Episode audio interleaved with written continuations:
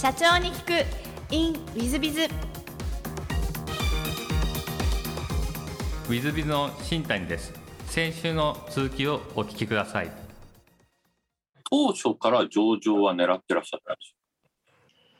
上場は、えーっと、3年前に、えーまあ、会社もあの本当にあの創業以来ですね、万事順調でグロースもさせていただいているので、あのまあ、上場したら楽しいんじゃないかと。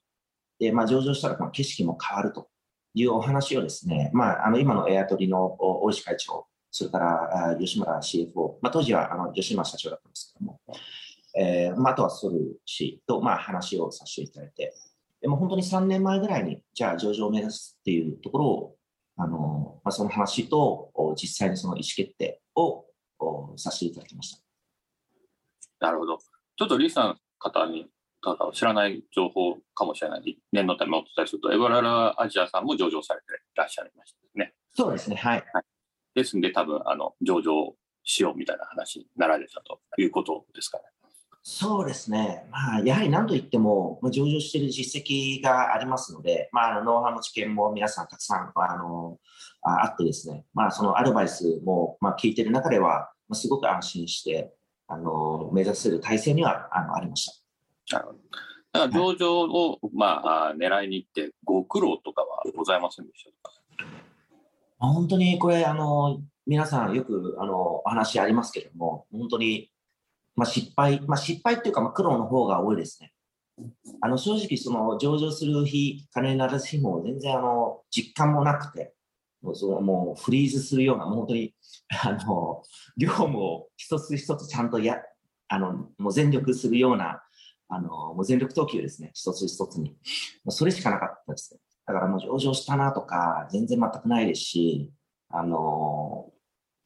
う本当に苦労ばかりでした。まあ、特に、まあ、当社の場合は、あの万事順調ってちょっとありましたけれども、実際、そのコロナの影響もあの直撃して、えーおりましたので、あの業績もすごく下がりましたし、えーただまあ、あの本当にそこをあの僕あの人生生まれて初めて赤字経営をさせていただいて、あの皆さん、あの従業員の方々にすごい迷惑をおかけしたんですけども、ただまあ、あの本当に粘ってですね、しかも上場のおもする、えー諦め諦めない、しかもオンスケロールにする、それから V 字回復にさせる、まあ2頭を追ってたわけですね。で、まあその2頭もちゃんとあの仕留められたので、まあ結果オーライだったんですけども、まあ、ただ本当にあの赤字経営するときはもう自利品になるんじゃないかとか、もう上場諦めた方がいいんじゃないかとか、でお客様もあの、まあ、影響を受けたお客様の中にもいましたので、あのまあ、痛みを分かち合うじゃないですけど、本当にそこも、えっとまあ、そんな状態でしたし、まあ、旅行とか飲食、まあ、本当にコロナで影響が大きいと言われている業界の方々以外は、本当にあのキープをしていただいてですね、あのまあ、そこは本当に助かってます。はい。一番ご苦労したのは何かなんと覚えてらっしゃいますか？えっと、まあ、売り上げを上げること、それから、えっと、ちゃんと利益を出して V 字回復させて、それから、えっと、ちゃんと東証に、えー審査に持っていく。その、まあ、目的、目標があったわけなんですけども、まあ、そこにたどり着くまでに、やはり組織の安定とか、やっぱりこう、みんな不安なんですよね。でみんな不安なんですけど、僕自身はあんまり言葉で言い言い表せないですけど、あの、結構自信はあったんですよ。できるっていう。で根拠はないんですけど、うん、もう絶対できると思ってたので、でそれをこうどうやってみんなにこうあの浸透させるかとか、それを言葉に表して、ちゃんとみ皆さんに理解していただいてあの、同じ方向に向かっていただけるか、そこは本当にあの大変でしたし、でまあまあ、その過程に向っては、もうその中ではすごい失敗もありましたし、幹部もすごい退職しましたし、あの従業員の方々も100人以上退職しましたし、うん、本当にあの苦しくて、まあ、眠れないって言ったら嘘ですけど、まあ、ちゃんと眠ってますけど、あのなんか深い眠りができなかったです。1年か2年ぐらいですかね。ありがとうございます。そうしましたらですね、えーハイブリッドテクノロジー様の、えーまあ、事業の内容をですね、宣伝があったらちょっとご説明いただけたらなと思っております。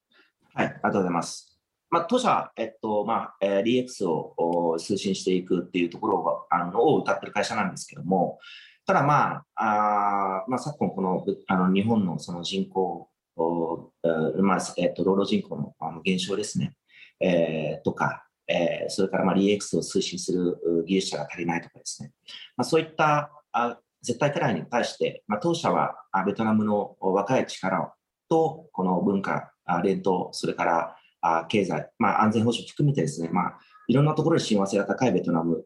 の、えー、優秀なエンジニアをうまく組織して、えー、それから、まあ、日本の DX を推進していくという会社になります。で、まあ、提供しているそのサービスなんですけども、まあ、2つ先ほどもありましたように、えっと、まあ、ストックサービス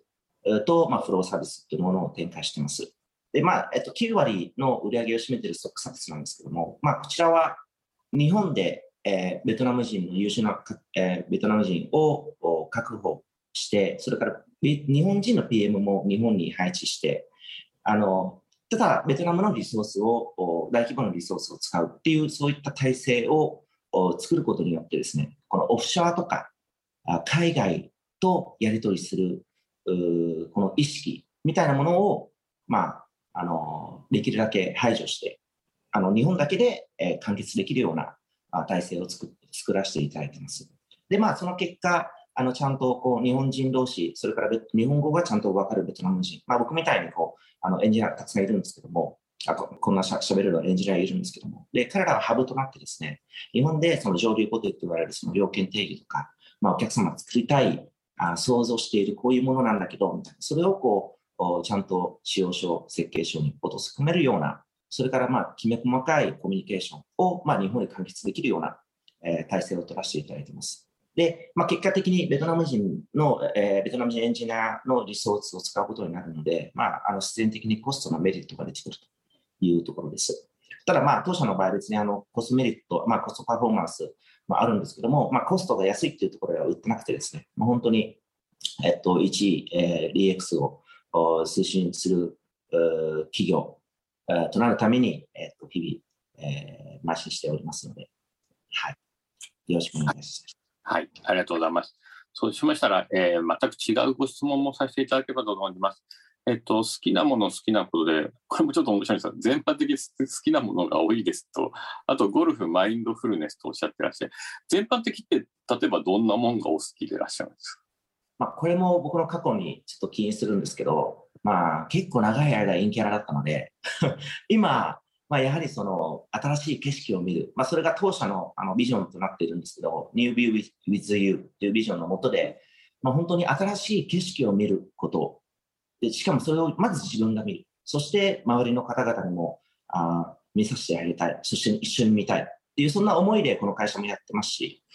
まあ、ですから、まあ、結果としてベトナム人初の東証マザーズ上場みたいなあの景色も、まあ、あの当社あ組織、会社で作ることもできましたし、まあ、そんないろんなことをですね、いろんな新しいことをやっていきたいっていう、その好奇心は、あの、まあ、インキャラの、その、なんていうんですかね、反動もあって、今結構そこが、あの、フルに生かされてると 思ってます。なるほど。ありがとうございます。あと、マインドフルネスということは、瞑想とかもやられる？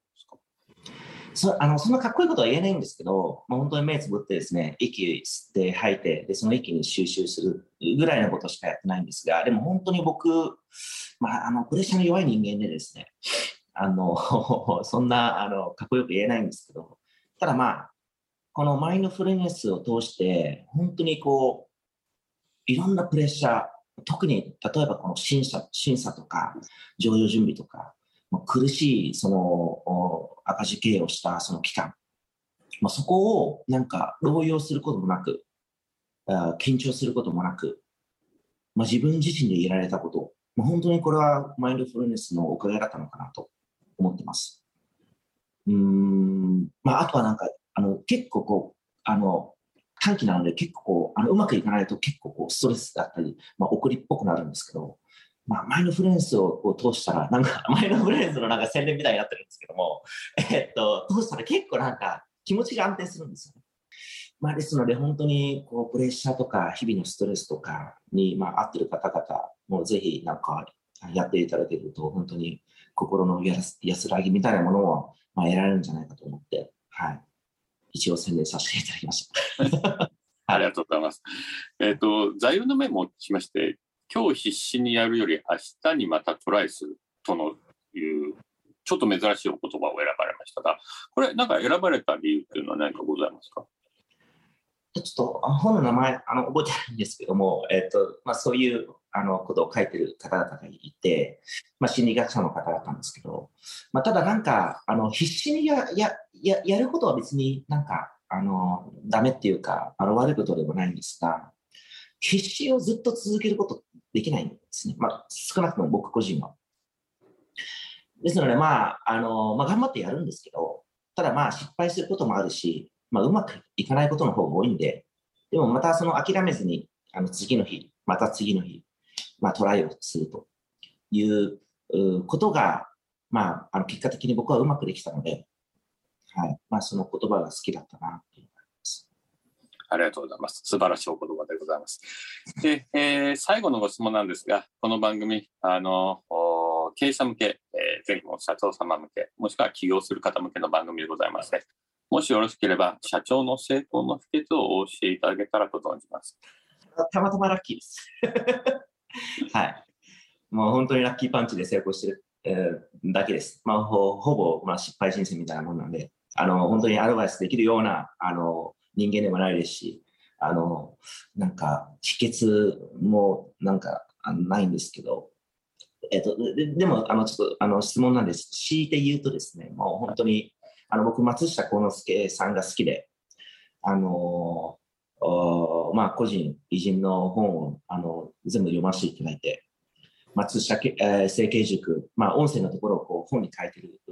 のもあるんですけど、そういうところも全部あの読ませていただいて、もう本当に尊敬できる経営者が日本にたくさんいたなと。まあ、今でもいるんですけども、でもまあ、あの、随所あるのは、まあえっと、この昭和とかですね、まあ、あの戦後の日本、焼け野原をこうから、えー、この世界第二の国に、えー、した、まあ、そんな先輩方、先輩って言っていいのか分かんないんですけども、えー、本当に素晴らしい方々の本をできるだけ読んで、できるだけ、まあ、理解は全部しないんですけども、まあ、紹介をしてですね、まあ、今、今日の経営に生かしてるっていうのが、あの、本当にあります。ですから、ま、当社の場合は事業は人。うん、あの、いかに、まあ、何をやるより、その誰とやるか、みたいなことが僕はすごいこだわっていまして、まあ、ですから、その採用に関しては、本当に一番力を入れてます。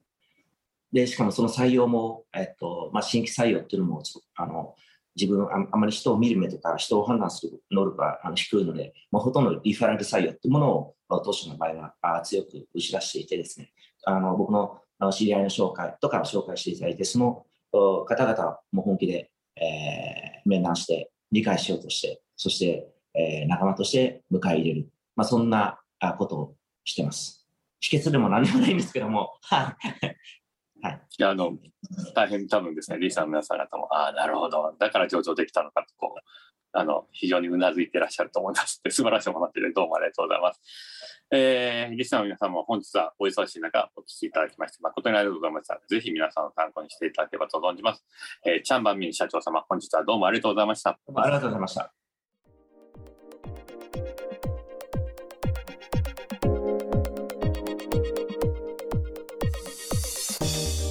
本日の社長に聞く in with biz は、えー、株式会社ハイブリッドテクノロジーズ代表取締社長のチャンバンミン社長様でいらっしゃいました。東証マザーズ、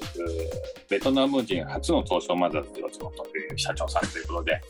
えー、日本語の方が得意とおっしゃってて、えー、本当の上手です日本語。あというか、もう日本人とほぼ一緒ぐらいですね、多分ね。かつ、あの、松下幸之助といろんなもん出てくるんで、まあ、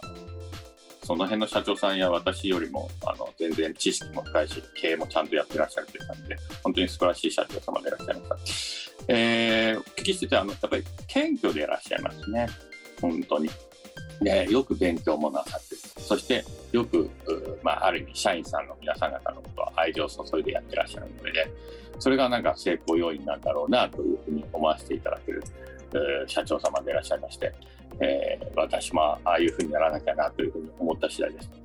えーぜひですね、えー東証マザーズに上場するにはやっぱりあの謙虚さも大切だということを学ばせていただきましたので皆さん方ぜひ謙虚に、えー社員のことを考えて、えー頑張って経営していたいただけたらなというふうに思っております。えー本日の社長に聞くインウィズはここまで。また来週。3分コンサルティング w i z b i z が社長の悩みを解決本日の3分コンサルティングは、いい様でいらっしゃいます。えー新谷社長はじめまして、今回ご相談させていただきたいのは、指示待ち社員の動かし方についてです。みんな指示したことに関しては一生懸命やってくれており、えー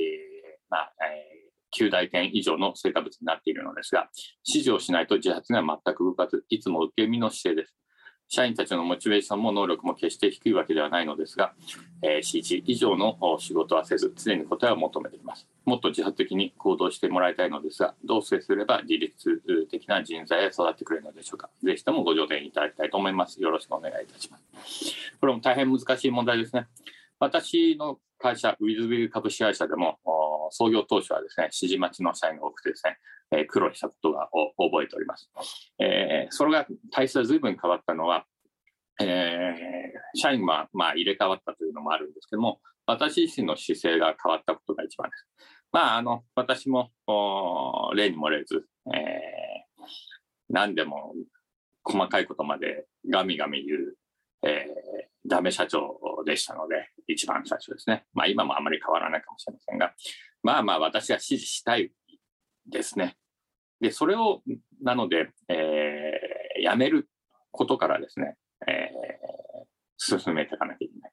でも、そうしないと指示を私がどんどん出さないと前へ進まないもんですから、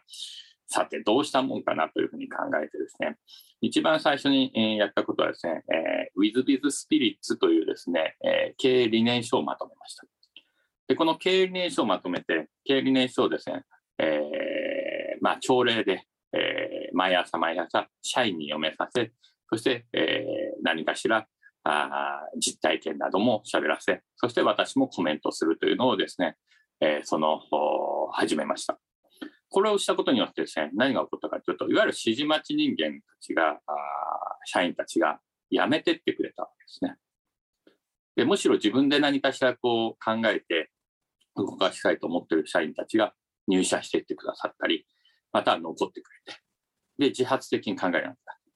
で、それは経営理念の方があ大体40個ぐらいあるんですけども、それが、えっと、自立人間を育てる的な感じの裏テーマの経営理念書を作ったもんですから、割と皆さん自立していった。で、さらに、えーまあ、会議でも何でも、あなたはどう思うの？ということを私がしつこく言うようにしました。まあ、うちの会社は会議などをレビューと呼んでるんですが、えーそのレビューの中で、えーあなたはどうすればいいと思う？ということをしつこく聞くと。あなたはどうした？で、さらに会議ではですね、必ず設計書、計画書をそれぞれが作っていく。えー一人一人が作っていく。当初はですね、部長クラスしか作ってなかったんですが、そう、全社員、えー自分の目標を持たせ、そして自分の目標に対しての設計、計画書を作るみたいなことをさせました。で、この設計計画書を作るなことができない社員たちも辞めていくんですね。で、自分で計画書を作るとですね、私はこうすべきだと思うみたいなことをみんな考え始めるわけですね。で、あなたはどうしたいの？をまず喋らして、じゃあこれはここら辺だけ気にしとけばいいんじゃないの？もしくはこうしたらいいんじゃないの？と、アドバイスを私が送るようにする体制に変えていく。そうすると自立していくわけですね。で、もっと目標達成するためにはどうすればいいっていうふうに自分たちの自らが考える。つまり目標設定と計画作りを次に進めたわけですね。で、設計の仕方も、その経営理念書の中には入ってるんですが、どうやって設計すればいいのか、どうどうやって計画を立てたらいいのかということまで、ノウハウまで教えました。そういうことによって、すべてがその自立の方向性に行き、今では私はあの大変暇になりですね、えーみんな自立してますので、えー自分たち自ら考えて、えー動くようになってます。で、最後にですね、一番重要なことは、あなたたちは知恵を出すのが仕事なんだということは、今でもしつこく言ってます。まあ、やっぱりあの、弱い人間はですね、割とその知恵を出さなくなりますね。自ら知恵を出さなくなる。なので、しつこく毎日のように知恵を出すのはあなたの仕事というふうに、えー、今は朝礼じゃん昼礼になってます昼礼でも、えー、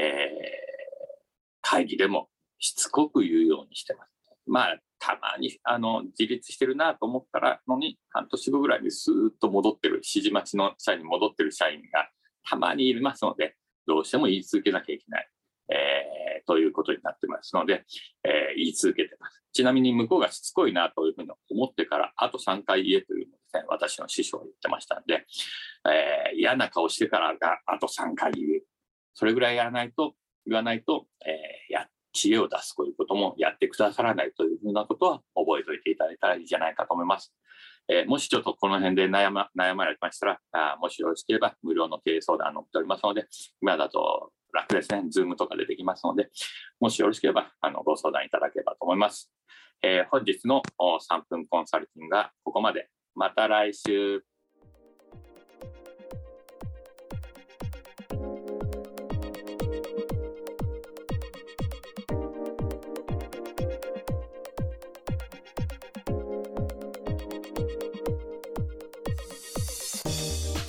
本日も社長に聞く InWithBiz をお聞きくださり誠にありがとうございました。えこの番組は2017年1月から毎週配信を続けております。これまでにたくさんの成功社長成功経営者のインタビューをお届けしてまいりました。その内容は全てテキスト化いたしまして私ども WithBiz が運営するウェブサイト経営ノートでも閲覧いただけるようにしております。音声だけでなく文字で読み返すことで新たな発見や気づきがあり皆様の会社経営に役立つヒントがきっと見つかるのではないかと思いまして、えー、サイトの方にもさせていただいてます。ぜひネット検索で経営ノートスペース社長インタビューと入力いただき経営ノートのサイトをご覧になっていただければというふうに思っております。本日の社長に行く e ムイズではここまで。また来週。